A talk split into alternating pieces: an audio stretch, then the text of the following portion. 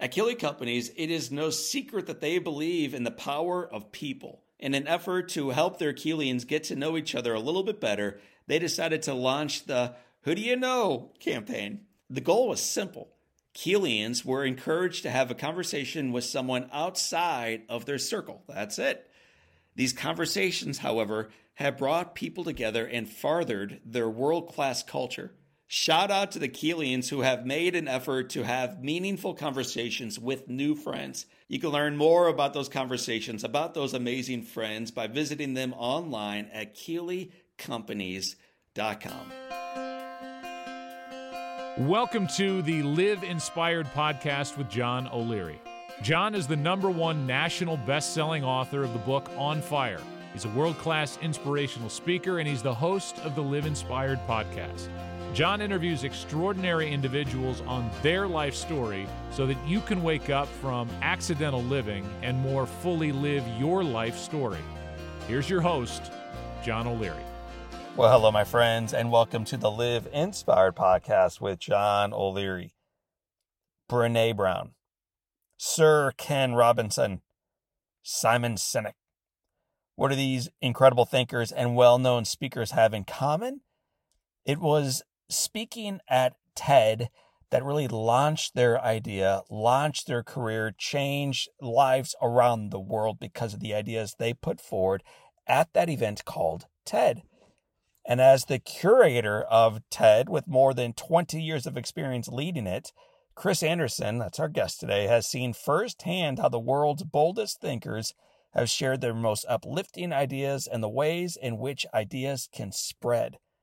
In his most recent book, Infectious Generosity, it's released earlier this week, and yet Chris made time to spend about an hour with us. He explores how simple, ordinary, and seemingly unremarkable human acts of kindness have the potential to impact lives of millions in your community, in your region, uh, in your country, and around the world.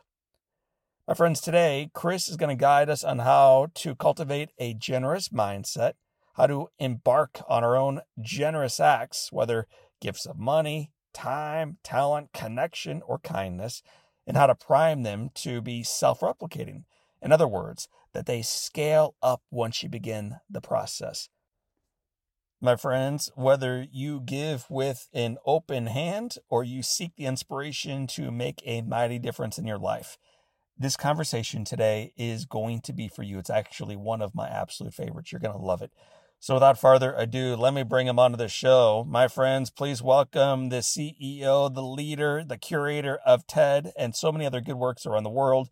His name is Chris Anderson. Chris, welcome to Live Inspired with John O'Leary. It's great to be here. Well, it is a great pleasure of ours to have you with us. For those who may not be familiar with you or your name or even the work that you do today, if I happen to bump into you somewhere random and said, Hey, Chris, hmm, tell me about you how would you respond to that? I'd say, well, I'm this awkward Brit who nonetheless dreams a lot. Like I'm a dreamer. Uh, I love the world of ideas. Occasionally I can connect dots. That uh, interest somehow took me from a journey from being an entrepreneur to ending up running the TED conference as a nonprofit. And, um, and that's really been my work for the last 20 years taking this conference and and finding a way to share TED talks with the world. So, if anyone suffered watching a TED talk, they're not all good, but they are all short. I, am to blame, and I apologize. Congratulations on the profound impact that you've had through TED. We'll talk about that in a moment, but it's it's where you learn to dream that I want to begin this conversation. You talked about being the awkward Brit. Uh, but you learned to dream from a mother and a father in Pakistan. That's my understanding.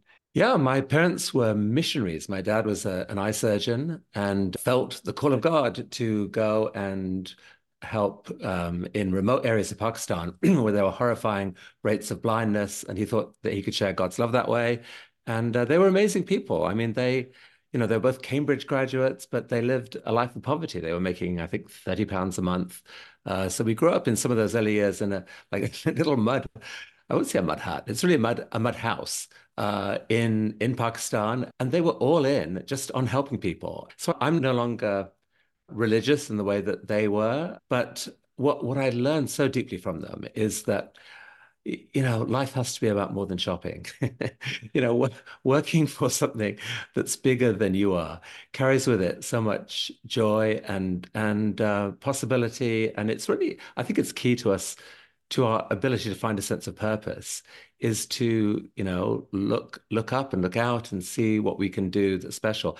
And they were they were amazing people. I can't match their level of discipline and kindness to others but uh, but definitely in, inspired by them and happy to have a chance now to share at least some of their what what they brought to the world to others.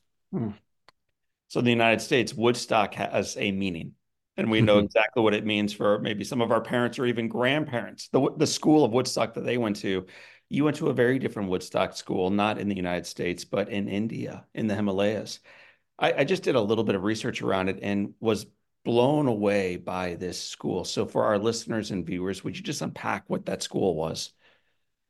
So it, it's an international school. It's situated in this beautiful spot, uh, 7,000 feet up in the Himalayas, in, in, the Himalaya Mountains. So you've got this spectacular views out across a couple hundred miles of, of India, of northern India, on a clear day. And my childhood at that school was spent outdoors, constructing dangerous slides down the mountain or looking for beetles and snakes and butterflies, playing with kids out. So it was just, it was, it was magical. And, and the fact that there were kids there from 30 or 40 different countries, I, th- I think played a, a, a, big role in my life, even without my knowing it, because uh, when that's how you grow up, people, where someone comes from or what they look like doesn't, it's really not what shapes how you think of them. It's it's whether they've stolen your girlfriend or whether they just beat you at a game of Monopoly or or, or marbles or or found a better beetle than you under a rock. that's what that's what gets you energized. And so so I think a lot of people came out of that school feeling like their identity was you know global soul, like just a member of the human race. And uh, and it was actually often awkward and sort of baffling coming back to England and I mean, I remember there was one school I went to when I was young, when I came back for a, year's break from India, where I was I was beaten up for being a Paki. You know, I mean, I was born in Pakistan, um, but it was a surprise to be, to be, you know, beaten up for that. And so, I, part of me thinks that it's such a gift to a kid to give them a chance to see the world and to just to get to know other people there that we we have so much more in common than we have that separates us. And that that that knowledge i, I feel like I, I, just wish that was inside everyone. Mm. what was your study at university? Well i thought i was going to be a physics professor. I, I was sort of so excited about the universe and the amazingness of it and so forth. But but uh, but when I so I actually originally went to Oxford studying uh, physics, but it turned out to be more. Uh, I didn't get much chance to dream. It was all experiments and and very difficult mathematics. So I, I quickly did a sideways flip into philosophy, uh, and uh, basically philosophy and politics. I guess was was what I focused on, and I ended up loving that. Uh, possibly lazy person's out, but it gave a pathway to me a doing a lot of that dreaming and b uh, becoming a journalist eventually and uh, and that by indirectly set up the possibility or the ability to, when computers came along, to kind of be an entrepreneur and start producing computer magazines, which uh, which was so much fun back in the early 80s before the internet blew up that business model. Well, I, and I want to talk about the explosion, but first you've got to have something to blow up in the explosion. So you started Future. Yeah, the company was called Future Publishing. It's now still public in in England. It's called Future PLC at the time, uh, I mean, it, it kind of grew from one magazine to eventually to like 130, 140 monthly magazines. They were all pretty nerdy and and certainly hobbyist special interests. A lot of them about video games or computers, uh, but then some of them were about cycling and music and things like you know woodworking and cross stitching and all these sort of craft things. It was an amazing time because without the internet, people's access to detailed knowledge came from magazines. There was no YouTube there you could go to. There's like people would run like these magazines were deeply boring to almost everyone, except the people they were targeted at, who would run to the newsagent each month to buy their new copy. It was a fantastic business. I didn't realize how lucky I was at the time. It was I was absolutely in the right place, right time. The computer revolution had suddenly made it possible to produce magazines for much less money than the traditional publishers were doing. And so you could zip in there and we we launched magazines sort of in less than three months from idea to being on sale they kind of were launched effectively out of their own cash flow. Mm. Uh, and so it was possible to grow this business really quickly without outside investors. And yeah, for, for quite a few years, it was a lot of fun. And for quite a few years, I thought I was a really good entrepreneur and businessman. And then there was an explosion, but you were a wildly successful entrepreneur and business person. And sometimes markets uh, correct even the most astute among us. So you deal with the downfall of the bubble. How, how, did that affect the way you saw business and you saw opportunities and you even saw life going forward? Yeah. So the downfall was year 2000, 2001, when the dot com crash happened. A lot of my magazines were technology heavy, our websites technology heavy, and they just got crushed. And we had, so we had to fire like a thousand out of 2,000 people. Part of my whole uh, self story, or certainly the only story my, my parents were interested in about this business was how many people you were employing now. They thought that was the social good, didn't think publishing video game magazines was that much of a social good. So to have to let go half your people, that was that was kind of half of certainly my parental approval gone in in a few months. And it was so painful. And so I I concluded, and first of all, I felt like hell. I thought I was a complete loser and failure. There was a there was a website at the time called F asterisk asterisk KED.com without the asterisks. Um, that chronicled in painful detail all the company's downfalls. I, I, would avidly read it to see whether anyone, anyone in the company had written anything nice about me, just perhaps. And, and of course, no one had. It was just a, it was just a horrible, horrible time. And so I, I certainly concluded, you know, don't don't put all of your self-worth or sense of self-worth into a business ever ever you know it that's too heavy a load for it mm. to carry the upside of this whole thing um, was that i rediscovered almost as a process of sort of licking my wounds or rediscovered the power and brilliance and amazingness of ideas you know I, have been really interested in ideas at, at, university and but had got so busy as an entrepreneur i'd, I'd forgot i kind of forgotten how fast moving you know, mm. the world of, of science and technology was and so forth. And so I, I just, I got really excited rediscovering that world. And I guess that's what took me into TED and made me very, very, very excited to have a chance at doing this sideways move into, into running TED instead. Mm. What a great crossover. so you brought it up. Why don't we go a little bit further into it? TED is now an event and a platform that all of us, every one of our listeners and viewers have heard of. But when you first got engaged, very few individuals were aware of it, and it had truly no online presence, so to speak. What was it about TED that drew you in? So TED was the letter stood for technology, entertainment, and design, and it was formed on the basis that those three industries had a lot to talk to each other about. And it was formed by things like, you know, the Apple Macintosh, for example, was launched in 1984, the same year that TED was founded. Technology, entertainment, design in one package, you know, the compact disc. Um, and what, what it turned out was that it was a really unusual conference when you did that. Most conferences that we go to are about our industry, and you go in and you listen to experts drone on about some in-depth topic that professionally you need to make use of. This was different. This was people trying to make themselves accessible to mm. people outside their industry to try and find what it was about their work that could be explained to someone else and that might be interesting to them. And so it turned out that software creators were interested in what architects had to say. Um, and that um, you know people making movies were, were wowed by what was happening in technology and wanted more of it. And so everyone was sparking off each other in this in this amazing way. And I didn't really get it for the first day or two, but then by by the fourth day, all the all these dots were connecting. I was actually sitting at the back of the room uh, with tears running down my cheeks because I was I was looking at a woman on stage telling a very human story about human capability. She was unscrewing her legs, John, on the on the TED stage um, because she had lost both legs. And yet she was an athlete. And she was talking with this incredible joy about, first of all, I mean, certainly how technology had helped her, but but just human potential, human potential. And and I thought, wow. And I guess when I had the chance to buy this thing off its founder, what, what hit me was that it wasn't just technology, entertainment, and design that had this synergy. You know, all of knowledge is connected. We spend all this time digging into these trenches of our own work. Actually, you don't understand anything if you don't know at least a little bit about how your trench connects to all the other trenches. And so there is just there's just so much to be had. Like when you hear a biologist talk with passion about some creature that they've been studying their whole career, and you realize how amazing nature is and what it can do, like what the world's most powerful kicking shrimp can do, and how amazing it is the study of that, and how it took a camera capable of, of 30,000 frames a second to actually capture what it was.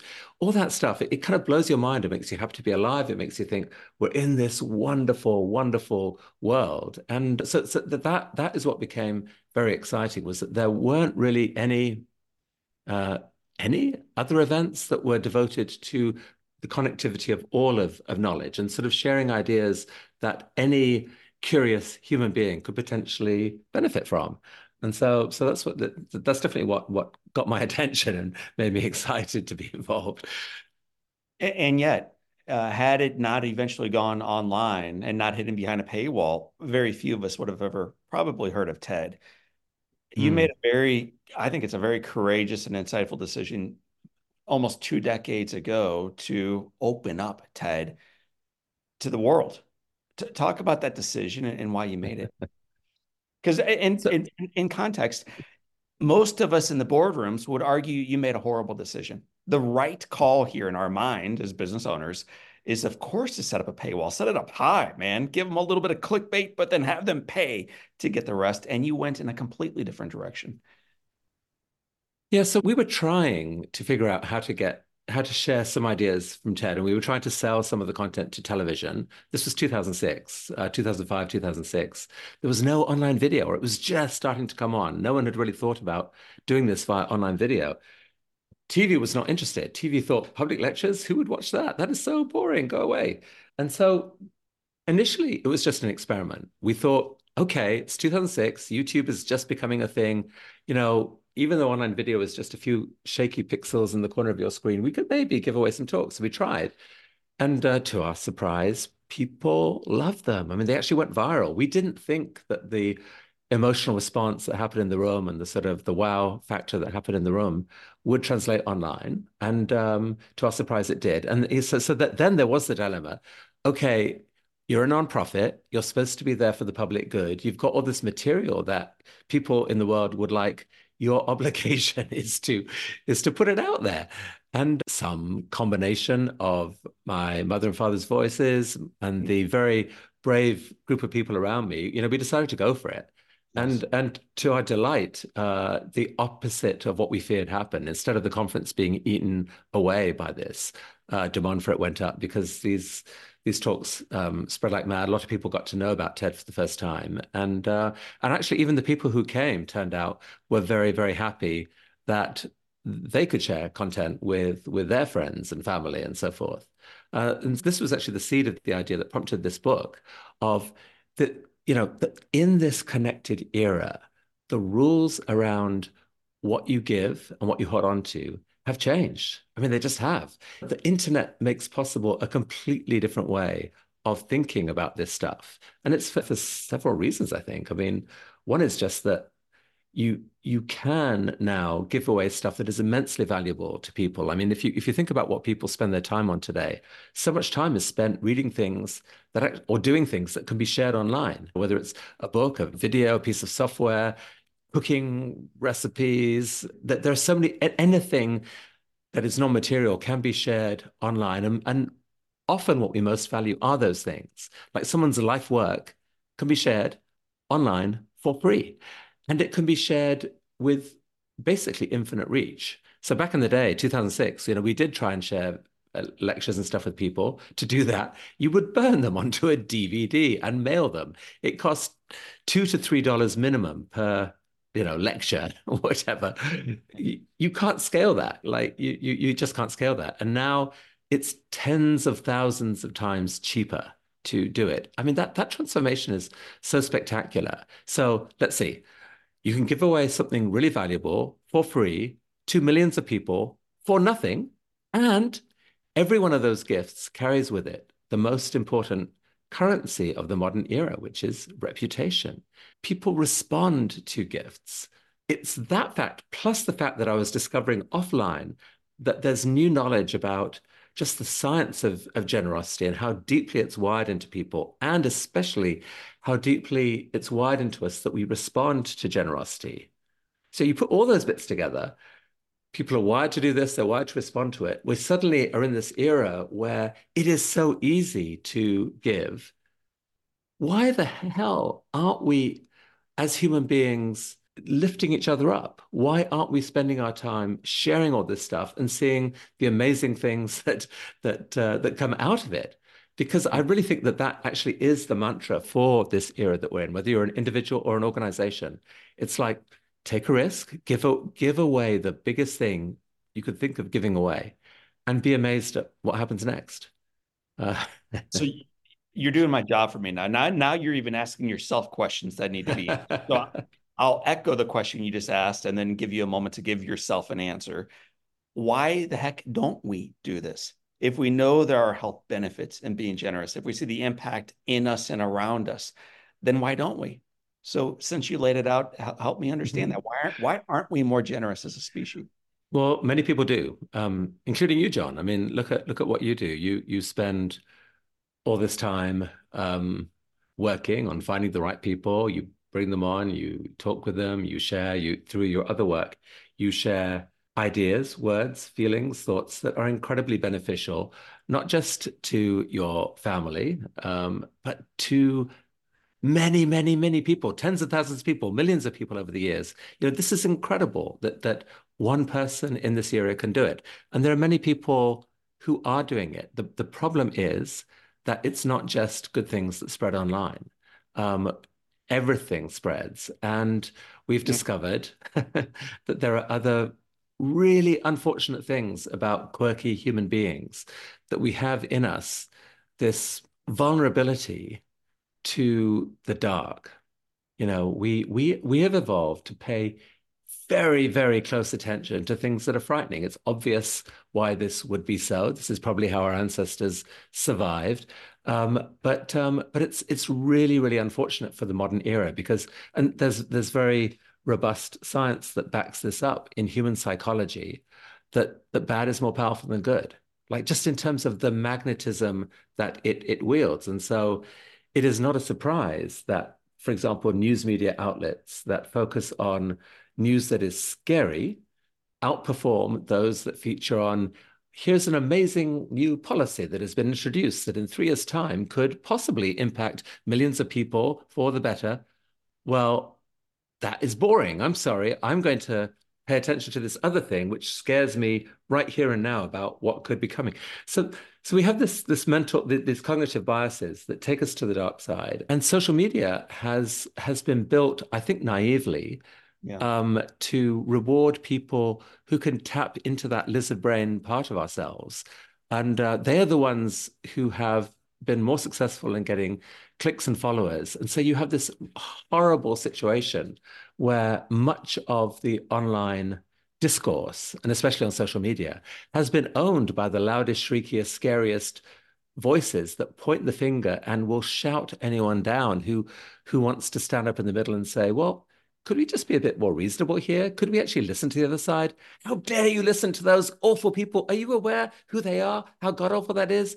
Go away. And by the way, I've noticed something about you. You've associated with them, so we can't talk to you anymore. Like it's scary to be somewhere in the middle. So the middle 80, 90% of, the online world is just just doesn't want to engage in that. And we let things be controlled by the scary ones. And it's it's divided us into tribes and it's it's it's I think it's really, really, really dangerous for the future. It's created a mean world that no one loves. And um, and so this is this is basically like what can we do about it? You know, it's yeah. like this is the scary thing. This is the scary thing.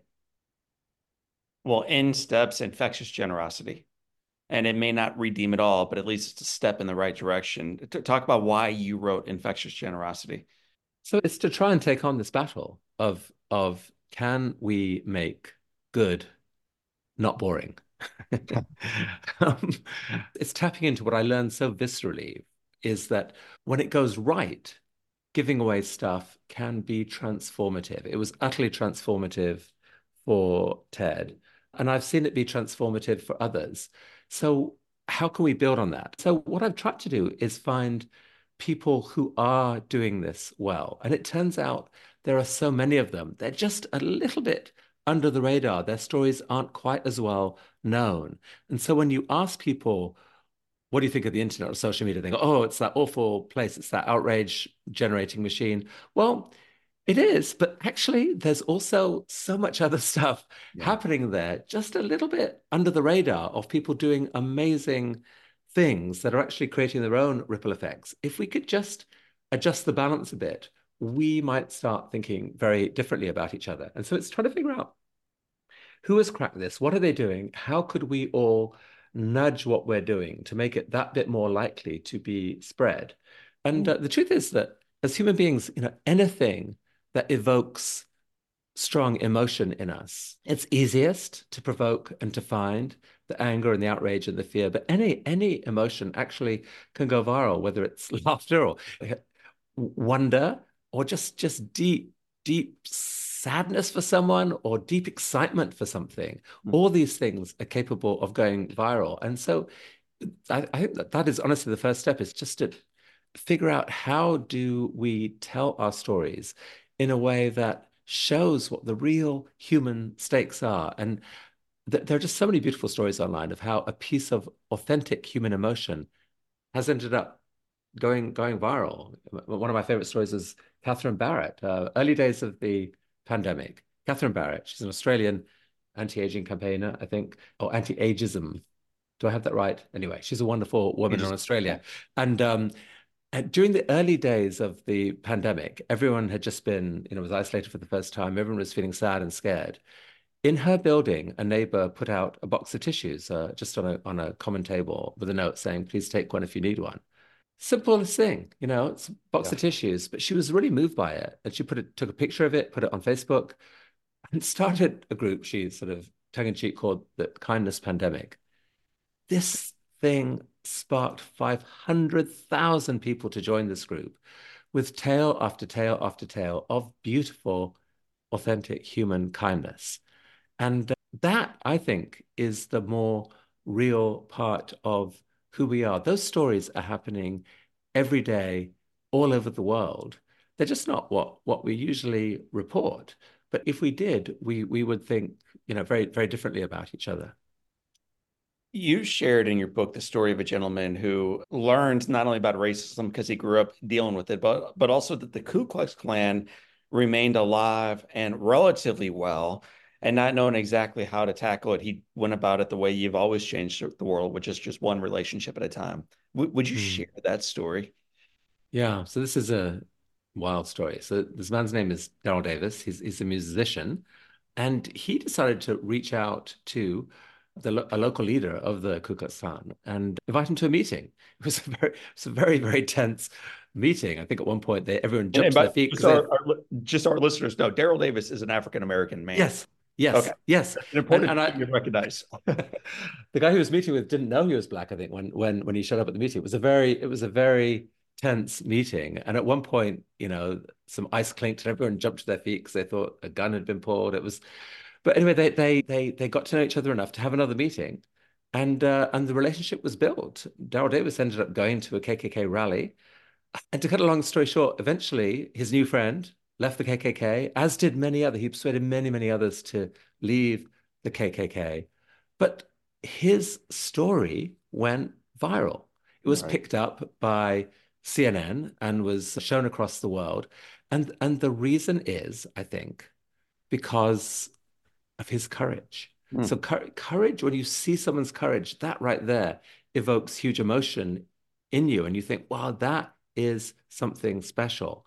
Um, and he, he talks about it in a very matter of fact way. So, look, listening with respect to people who seem to be completely different to us. Uh, if you do that, it can change everything. And he really showed that. And, mm. and I, I just think today more than ever, the world desperately needs people like Daryl Davis to find the courage to act, to do what what I call is, is like it's one of the most important forms of generosity of our moment, bridging. Be a bridge be willing to stand up and try and find some something to respect and listen to in in someone who you think you disagree with. And uh, and actually when you when people spend time and instead of just sending little weaponized text snippets at each other talk to each other you people tend to discover amazing things. Like for example we all have people we love. We all have things we care about. We all feel fear we all feel hope we all feel anger we all bleed when we're cut there is so much more in common between mm. every human. We, we have brains that are finely tuned to looking for difference. Actually, when you pull the camera back, there is so much more in common. And if we took a moment to say, well, do we both care about the future of our country? And, and would we rather a world where, where people, even when they don't agree, at least we're willing to tolerate some differences and to respect each other? Would we rather that world? Um, most people actually would say yes. And it's it's hard to carve your way through there and to find that.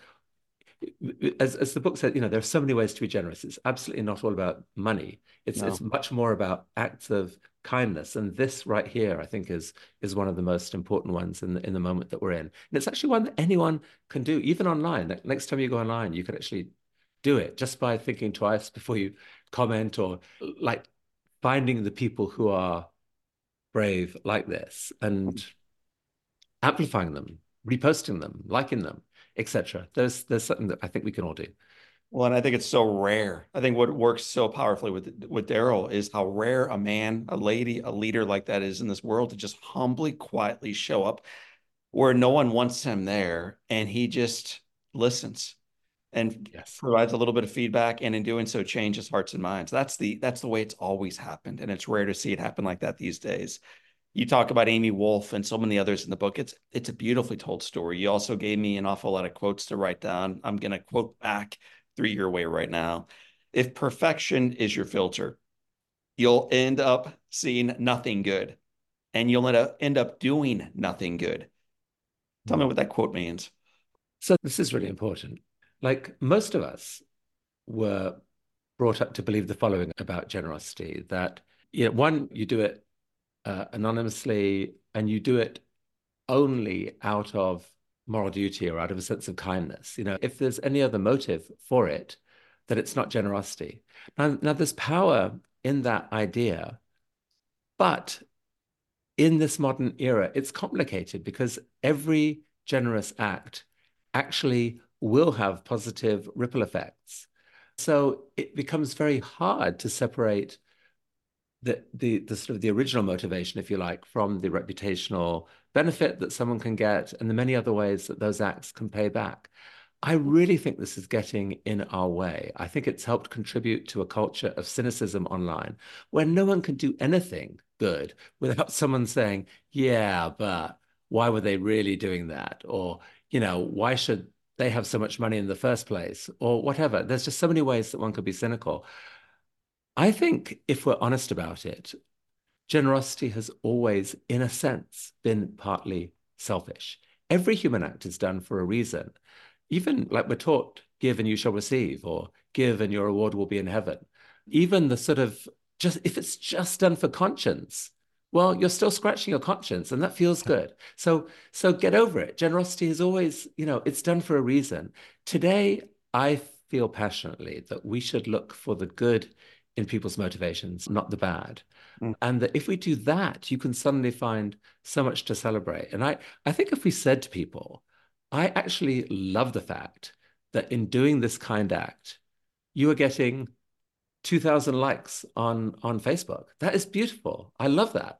And I love that it is enhancing your reputation because that is going to encourage other people to do the same. You know, you look at someone like Mr. Beast, who I would argue at, at he, he, he'd be an exhibit A for hope in the in the modern era. He's this brash, amazing YouTube personality, uh, arguably the most biggest influencer on YouTube with more than 200 million subscribers now.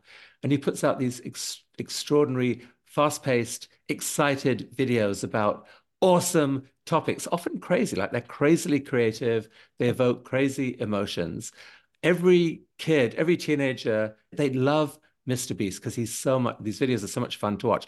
A lot of them are about generosity, generosity done in a very brash and sort of uh, unashamed way. You know, I gave a thousand people their sight back. I, I funded a hundred wells in Africa. But so some people react to that with, with sort of horror. This is just self-serving. He's doing it for the views. I've dug into this. He is not just doing it for the views. I've spoken with people close to him. Uh, he's the real deal. Jimmy Donaldson, who's Mr. Beast, he's the real deal. And he's committed lifelong to giving back the huge amount of money he's now making from his YouTube success. He's already recycling it into all kinds of generosity. And he, this is the thing those 200 million subscribers are all being infected by his generosity. There's a whole generation being convinced that generosity isn't a boring Sunday school topic. Hello, it is fun. It can be crazily fun. It is cool. It is beautiful. Um, this is a great time to be alive. And I've spoken to people who've who've been inspired by him and themselves are doing amazing things. So mm.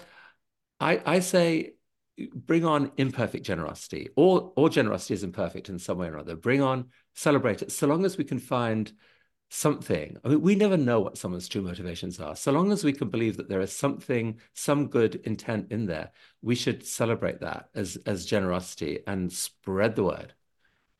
And that is an idea we're spreading. It's really like it, it's your your enthusiasm for this topic is infectious. So uh, I'm I'm going to end our conversation before we shift into the Live Inspired Seven. There's seven questions that tether all of our guests together. So get get ready for those, Chris. but uh, before we do, a, a, quote that your mother somewhat gave you and certainly lived by. So before she passed away, I understand she passed away recently, and, and we send our regards to you and your family. And giving you will end up with two additional companions, meaning and happiness unpack yes. that for me. I think you've you've been doing it for the entire conversation, but talk about meaning and happiness, the outgrowth of generosity. So it's it's a weird thing about generosity is that we don't always see the impact it will have on us. Our brains play weird tricks on us. A lot of our times, our obsession is what can we get? We think that if we could get 20% more income or or whatever, that that's what would make us you know happy. And, and we focus on that. It's a weird weird weird part of human psychology that actually being generous brings with it not just happiness but deep deep happiness. It's like it's not just like pleasure in the moment. It's like fulfillment. It's a sense of of meaning. Yeah. and i think what's going on there is just that i talk a lot about the difference between our lizard brains and our reflective selves i i, I think most of us when we reflect on ourselves, you know, we we want to be our better selves. We would like to tell the story about ourselves that this person, you know, I I I'm proud of some of the things this person did. And and when when we do something that we can be proud of, we we feel this deep uh, gratification from it. And so meaning and happiness are there. They they will come. They don't necessarily come right away every time and whack you over the head. But everyone I've spoken to, certainly my own experience, is that if you if you go along this journey, you wake up and there's you know you have this whisper in your in your head, you know, that says, "Wow, you know, I've I've never I've never been this happy. This is so beautiful." Chris Anderson, we have seven questions that tether all of our great guests together. More than 30 of them, by the way, coming from TED itself, including Amy Wolff, among others that you quote from the book. So, uh, two days after your book goes live, my friend, question number one is What's been the most impactful book you have ever read? So, I'm unprepared for these. I somehow missed the seven questions thing. So, I'm going to. Oh, by the, by the way, you. none of our guests are prepared for these seven. Ah, excellent. My mother excellent, was. Excellent.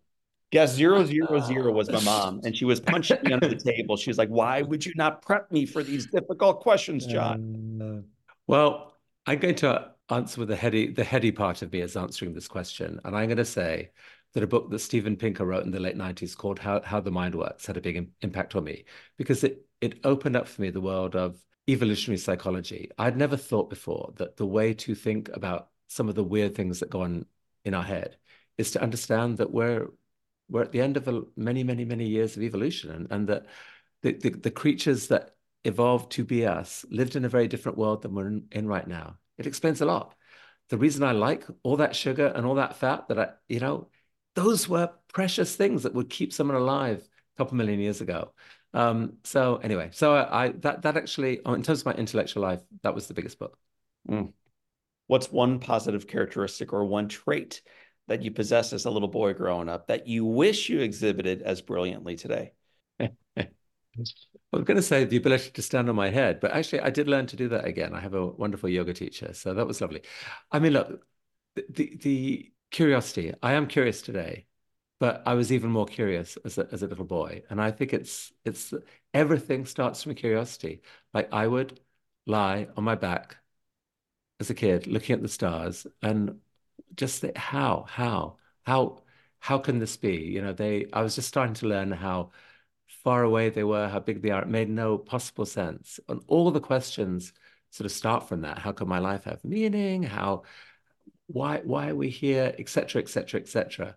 But above all, the sort of sense of wonder that comes from that. I, I, I love that, and I, I still love it, and I, I wish I gave myself more time just to be that.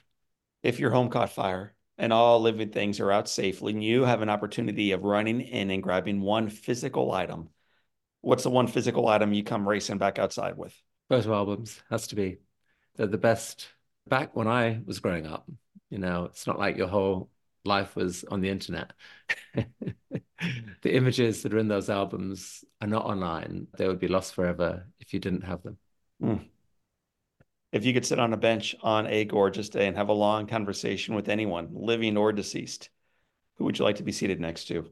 Mm. I'm going to say M- Marie Curie, one of the great early scientists, discovered radioactivity, killed her in the end. I, I love science. Women in science back then, that was a hard, hard journey. How, how did she do it? In her case, her curiosity actually cost her her life. Um, but it's almost like you, I, I'd want to speak with her, almost the version of her that knew that that had happened what would she do differently? Um, mm. does she understand how much she brought to the world? Her, her work was responsible for curing countless millions of people, etc. I'll go with her. What's the best advice you've ever received? As an entrepreneur, the best advice, and it was not necessarily taught to me directly, but I, I felt it, was just the power of passion. Power of passion. If you could be passionate with someone, even if it's passionately critical of them, so long as you can find time to be passionately positive with them, that that is where breakthrough can happen. Mm. And so I, I, certainly felt my my I, I I had a couple of bosses who off would actually scream at me because I was terrible. Um, but when they yelled at me for the good stuff I got, I just felt so big and so empowered and so excited that uh, I thought, wow, another a human can do this to another human. So yeah, the the power of enthusiasm, the power of passion. Don't don't let that go. The world of dry cynicism is a sad world. It it can be powerful in one way, but it can't bring out the best in people. It really can't. And my gosh, we see an awful lot of it online right now. Hmm. What would you tell your 20 year old self? So if you could go back in time just a couple years and whisper some wisdom to yourself at age 20, what advice would you offer? I think I would I would I was consumed with guilt a lot of the time back then. I mean, I, I was just torn between, you know, I had my this religious, my, my parents' voices in my head about the importance of being good, of doing the right thing, and just struggling to figure out how to do it, you know, how to find the discipline or whatever to to be that person. And I, have sort of wrestled with this question all my life. I've actually got a chapter in the book almost devoted to sort of my own journey of how to how I found my own answer to this question.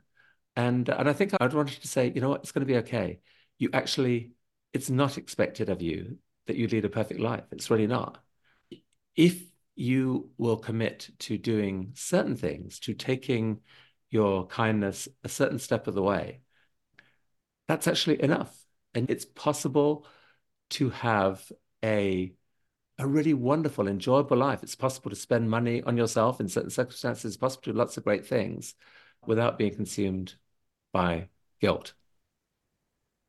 Well, someone much smarter than I once said, if perfection is your filter, you will see nothing good and you will do nothing good. So I'm glad you uh, I'm glad you learned that lesson that you wrote for the rest of us. The final question, my friend, is it has been said that all great people can have their lives summed up in one sentence.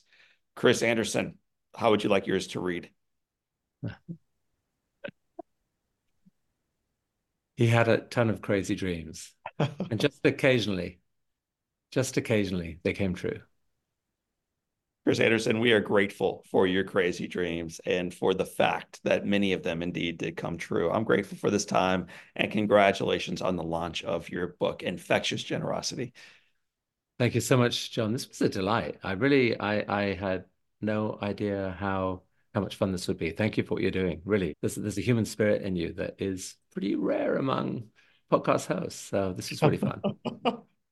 Well, it's a, it's re- I think what you're seeing is sincerity. I have nothing to sell, nothing to prove, and so uh, I'm trying to live. I'm trying to live what is right. I really enjoyed reading up on your story, by the way, and it it, it really got me thinking about the asymmetry of of generosity. It's one reason why it works. I don't really talk about it that much in the book, but the reason generosity works is that it's not a zero sum game. It's not like if someone gives something to someone else, they have then lost it and the other person has it it's almost always easier for the giver to give than it is for the uh, you know the value for the receiver is greater. And I was I was just thinking about Jack Buck, if you like, and and at least based on that on that film I saw the impact he had had on your life. You know that cost him quite a few hours of his time. He's busy man. Must have been something to come out and, and see this kid. But I mean, look what it gave you a belief that you could win this fight and you know just so, so much encouragement. So the gift of encouragement just for as a, for for instance that is something that it's easy for someone to do ish but it can be transformational for for the person on the receiving end. And every every gift of generosity is like that. Your your own um you know what, what i did mention here is you know like you you spend several hours preparing or whatever for each of these and then you know, thousands of thousands of people hours are impacted by it.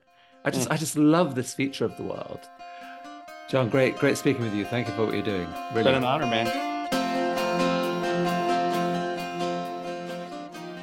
Well, what a beautiful and refreshing conversation with the curator and the head of TED, Chris Anderson. I loved how he called out that one of the most important forms of generosity in our moment is bridging in a time where it's never been easier to build walls that divide us? What if instead we decided to build something that might allow us to impact and connect with the person we disagree with? After all, the future belongs to the bridge builders. History teaches that unity is strength, and the way forward requires coming together to overcome differences in the quest for common goals. My friends, did I mention that Chris Anderson is the head of TED? I think I have. It's been an honor to welcome dozens and dozens of TED speakers onto the Live Inspired podcast. You can listen in to our Live Inspired podcast playlist and listen to the folks like Brene Brown, Shawn Achor, Natalie Nixon, and numerous other thinkers, doers, idea generators at our TED speakers playlist. Cruising over with me right now to www.johnolearyinspires.com forward slash podcast to grab that playlist. I want to thank you for being an inspiration. I want to thank you for being an encouragement. I want to thank you for being a bridge builder. And I want to thank you for tuning in to this episode of the Live Inspired podcast. So, family and friends, servants and leaders, for this time and until next time, my name is John O'Leary. Today is your day. What a gift. Live inspired. You know that Keeley Companies is all about fostering the world class culture through their incredible cultural pillars. Well, it was time to add a seventh cultural pillar, Keeley Green. Guided by the mission to raise the sustainability standards by which they design, build, operate, and live, Keeley Green is dedicated to using a holistic approach to leave a positive impact on our environment, create a future that is sustainable for generations to come in the words of Rusty Keeley, we are just getting started. You can learn more about that just getting started mentality and all the work they do by visiting my friends at Keeley Companies online at keeleycompanies.com.